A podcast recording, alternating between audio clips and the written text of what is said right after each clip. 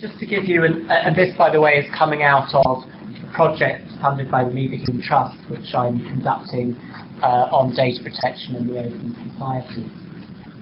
So just to give you a bit of an overview of what I'm planning to do, I know most of you are already data protection experts, but I think it's useful to begin thinking conceptually why there is this tension between data protection and free speech. So I'll start off by looking at that. And then I'll outline the, this pan-European Union reconciliation or, or, or, seeming European consensus as to what was agreed when the directive was formed, and you see that principally in Article 9 of the directive and also in some of the recitals. And that will move on to what I hope is you know, in a way, the most interesting and enlightening part of the talk, which is quantified figures on the actual, both the strength of the exemption, how, how far it goes from ordinary data protection law, and the scope of the exemption in each European economic area state. And I, I hope the data will show pretty conclusively that currently in the law there's vast divergences uh, as, as to where European countries are at. Now, that will then lead to two different um, avenues. On the social scientific level, I'll briefly explore what I see as the key drivers uh, social scientifically in that particular outcome. But maybe more interestingly for this conference, I'll close with a few conclusions on where I think we should go as Europe to find a better and more coherent resolution uh, with, with the regulations being drafted now. So what is data protection? Well, I see it as a legal regime which regulates the processing of personal information with an aim of preventing the misuse of that information. And the key thing here which produces an interaction, at least, with freedom of expression, the right to impart information and ideas uh, you know, without interference, is because of the breadth of those two uh, first um, words or, or, or phrases, processing and personal information. So personal information, maybe not in this country because of rulings such as the Durant ruling, but certainly in most European countries can be defined extremely broadly as literally any information that relates to a, a identified or identifiable individual, possibly even the dead, and um, certainly seemingly including quite innocuous public domain data even been suggested that the name and author of a book title might announce personal data of, of the author in, some countries. So very, very broad personal information, potentially, and processing also very, very broad, at least when something touches a computer, which everything does on the internet, that then you're processing. So clearly, very, very many forms of, of free speech involve either directly personal information or at least information which has been derived from data which at one stage was personal. Current key framework, as Professor Lombardi said, is, is the directive drawn up in 1995. And what it does is it generally requires adherence to some broad principles and some specific rules. So in thinking of a conceptualized or quantified approach to this, I think it's important to sort of break down those principles and rules into the core elements of data protection, which is what, what I've done here. What do I think makes up currently data protection law? Well, I think four things really.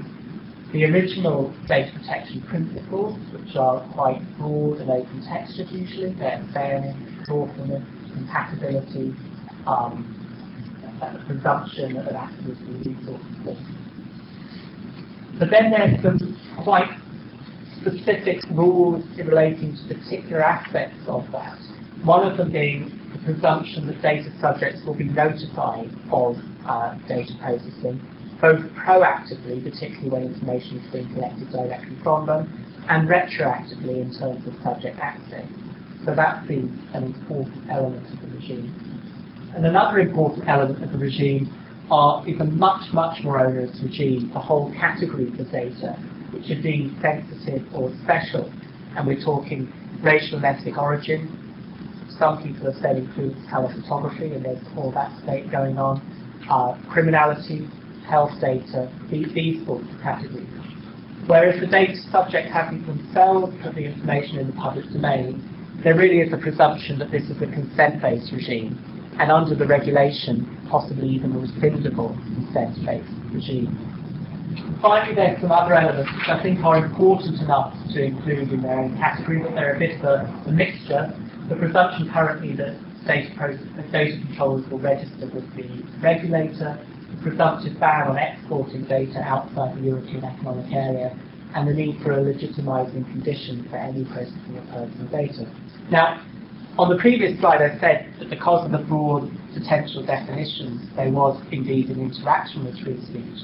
I hope you can now see with, with the sort of onerous nature of what, generally speaking, processing of personal data must be like, there is a clear tension with free speech, uh, at least in the general regime.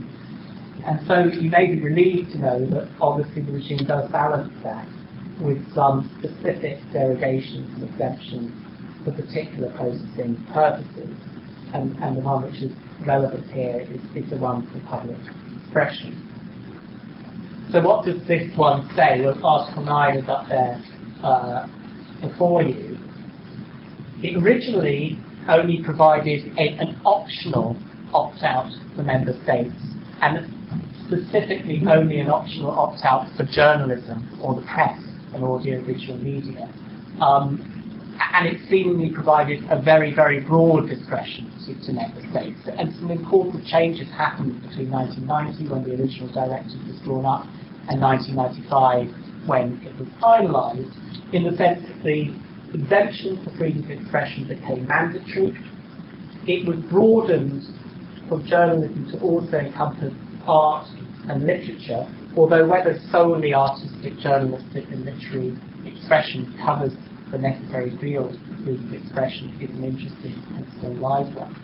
And equally it was further stressed that this wasn't some sort of carte blanche for member states to do whatever they wanted in this area it was a, a, a balanced regime where exemptions should only provided, be provided if they were necessary to reconcile sort of equally fundamental rights. And, and that, that was made fairly clear in some of the uh, recitals which are put into the directive, including put up, which does explicitly state that, that the exemption should only be necessary, those necessary for the purpose of balance between fundamental rights. So you might think that was a, a, fairly neat compromise, quite a broad scope, a mandatory exemption, but very much a balanced exemption, one which wouldn't, you know, provide extremes on, on either side. In terms of what actually happened when transposition took place, this now turns to my quantified scores. What you can do, and I have done, is code every single data protection provision as to whether the member state is or isn't in the formal law at least, providing an exemption from that provision for, free, for freedom of expression, at least some type of freedom of expression. And then amalgamate those scores into those core elements which I talked about earlier in order to sort of conceptually provide an appropriately balanced approach to this. And finally, weighing those equally divide an overall score for each country. Do we see some great European consensus as Article 9 might suggest? Well, unfortunately not. Um, this is a decile graph which shows where countries are arrayed along providing almost no exemption freedom of expression through provide, providing almost for freedom of expression. And although we find 20% of countries are indeed sort of at some sort of European consensus, you might say, a whole 40% of countries at both ends of the spectrum are right at the extreme, either in 20% of cases providing almost no data protection in this area, or at least in the formal law providing no protection freedom of speech, what is a very onerous regime if applied in this kind of situation. And you can see actually in the other deciles, there's no real evidence that there's a consensus there. So it's not just the extreme at 40%, it is also some of the rest as well. And, you know, these are, by the way, provisional scores, and they will they will probably change as, if I try and refine this uh, further. Um, I think that at the, at the moment that, that they may be uh, anyway. This is a, a, work in progress. But I think you can see by the way you can put almost a line through that the absence of the consensus. But also when you start looking at what those countries are and where they're ranking in, in this chart, I think you can begin to see some interesting social scientific um, issues coming up, which is that legal and cultural family within Europe is very, very important. There's a huge coalescing of countries. Just they're not a coalescing of all the European Economic Area or all the EU. Almost all Northern European countries are right up at the top, providing almost a full exemption free speech. And almost all the southern and eastern European countries are right at the bottom, providing very little protection for, for freedom of, of expression. Um, and we can, we can look at this more coherently from a social scientific point of view by putting these countries formally into those two groups. And this box chart shows what you get, which is um, this shows the average, this shows 75 um, 50% of planted, uh, the, the country getting the benefit at the same time. And, in fact, this shows the, the, the extremes as the chart drawn up. But what, what I hope you can see is that if you're in Northern Europe, you're likely to have a 92% exemption, as I've quantified it, from data protection for free speech. If you're in Eastern Europe, at least in your formal law, it's 14%. And okay, it's 42% in Southern Europe because of the degree of overlap and small sample size, the difference between southern and eastern Europe isn't statistically significant. But the difference between northern Europe and the rest is hugely statistically significant and really does seem to be, at the social scientific level, what's driving the outcome. So what about the scope of the derogation? simpler here because it relates just to a single dimension. You know, what are you providing the exemption just for journalism? Are you journalism, literature, art? Are you going beyond? And we can, again, this is very good data, but array countries, I put it on a six-point scale, as to whether their formal law seeks to go beyond this JLA trilogy, treat the JLA trilogy equally, not, by the way, self-evidently required by the directive, but in any case, um, possibly what the directive seems to be moving towards, or whether it privileges journalism in some way. And finally, we get to the, three countries which provide no exemptions formally at all, so in sense of narrowness as well as, as, as, as the most limited in, in, This final, sorry, and this is, this is what you get. Evidence of a bit more consensus here in the sense that almost the majority of countries are treating journalism, literature and art equally, and only one country, Sweden, is very clearly seeking to go beyond that trilogy to just uh, protect freedom of expression in and of itself. But an almost equally greater number of countries in various ways, from all exemptions under the journalism to sub-protectors of journalism, is still preferring journalism in law compared to other forms of protected speech and journalism. So it does seem that there, are different approaches there as well. And if we, this is a, a, a final scattergraph which kind of brings hopefully some of this all together. The the derogations up here on the vertical axis, and the dots are colour coded with Eastern Europe in, in, in, blue, Southern Europe in green, and Northern Europe in red. And you find exactly the same uh, correlation here in the sense that the scope of the derogation as well, if you're in southern and eastern Europe, you're likely to favour journalism, and if, if, if, you're in northern Europe, you're likely to have, have broader scope. And we can see also, as I put the strength along here, there's a very clear correlation, positive correlation, between the scope and the strength of derogation, something like 70%, showing that it's not that you know countries have sort of said, okay, well, we want a very, very, very um, narrow protection just for journalism, but we want to make it very strong because it's narrow. It, it's the precise opposite. If you're going to be a country which is offering a very uh, wide exemption for data protection and free speech, you're also going to be a country which wants to cover a much, much larger area. So this in a way further emphasizes the divergent rather than converging nature of the current regime, despite us having a, a, a directive on, this matter within Europe. And that really leads to sort of my more policy conclusions, which are that I don't think that the current situation particularly with the growth of new technology, which I hope we'll be discussing in the conference, is sustainable. I think that it's unsustainably diverse. And I think that particularly those countries, 40% of countries right at the extreme, are implementing something which even the current director as worded did not envisage and didn't consider appropriate.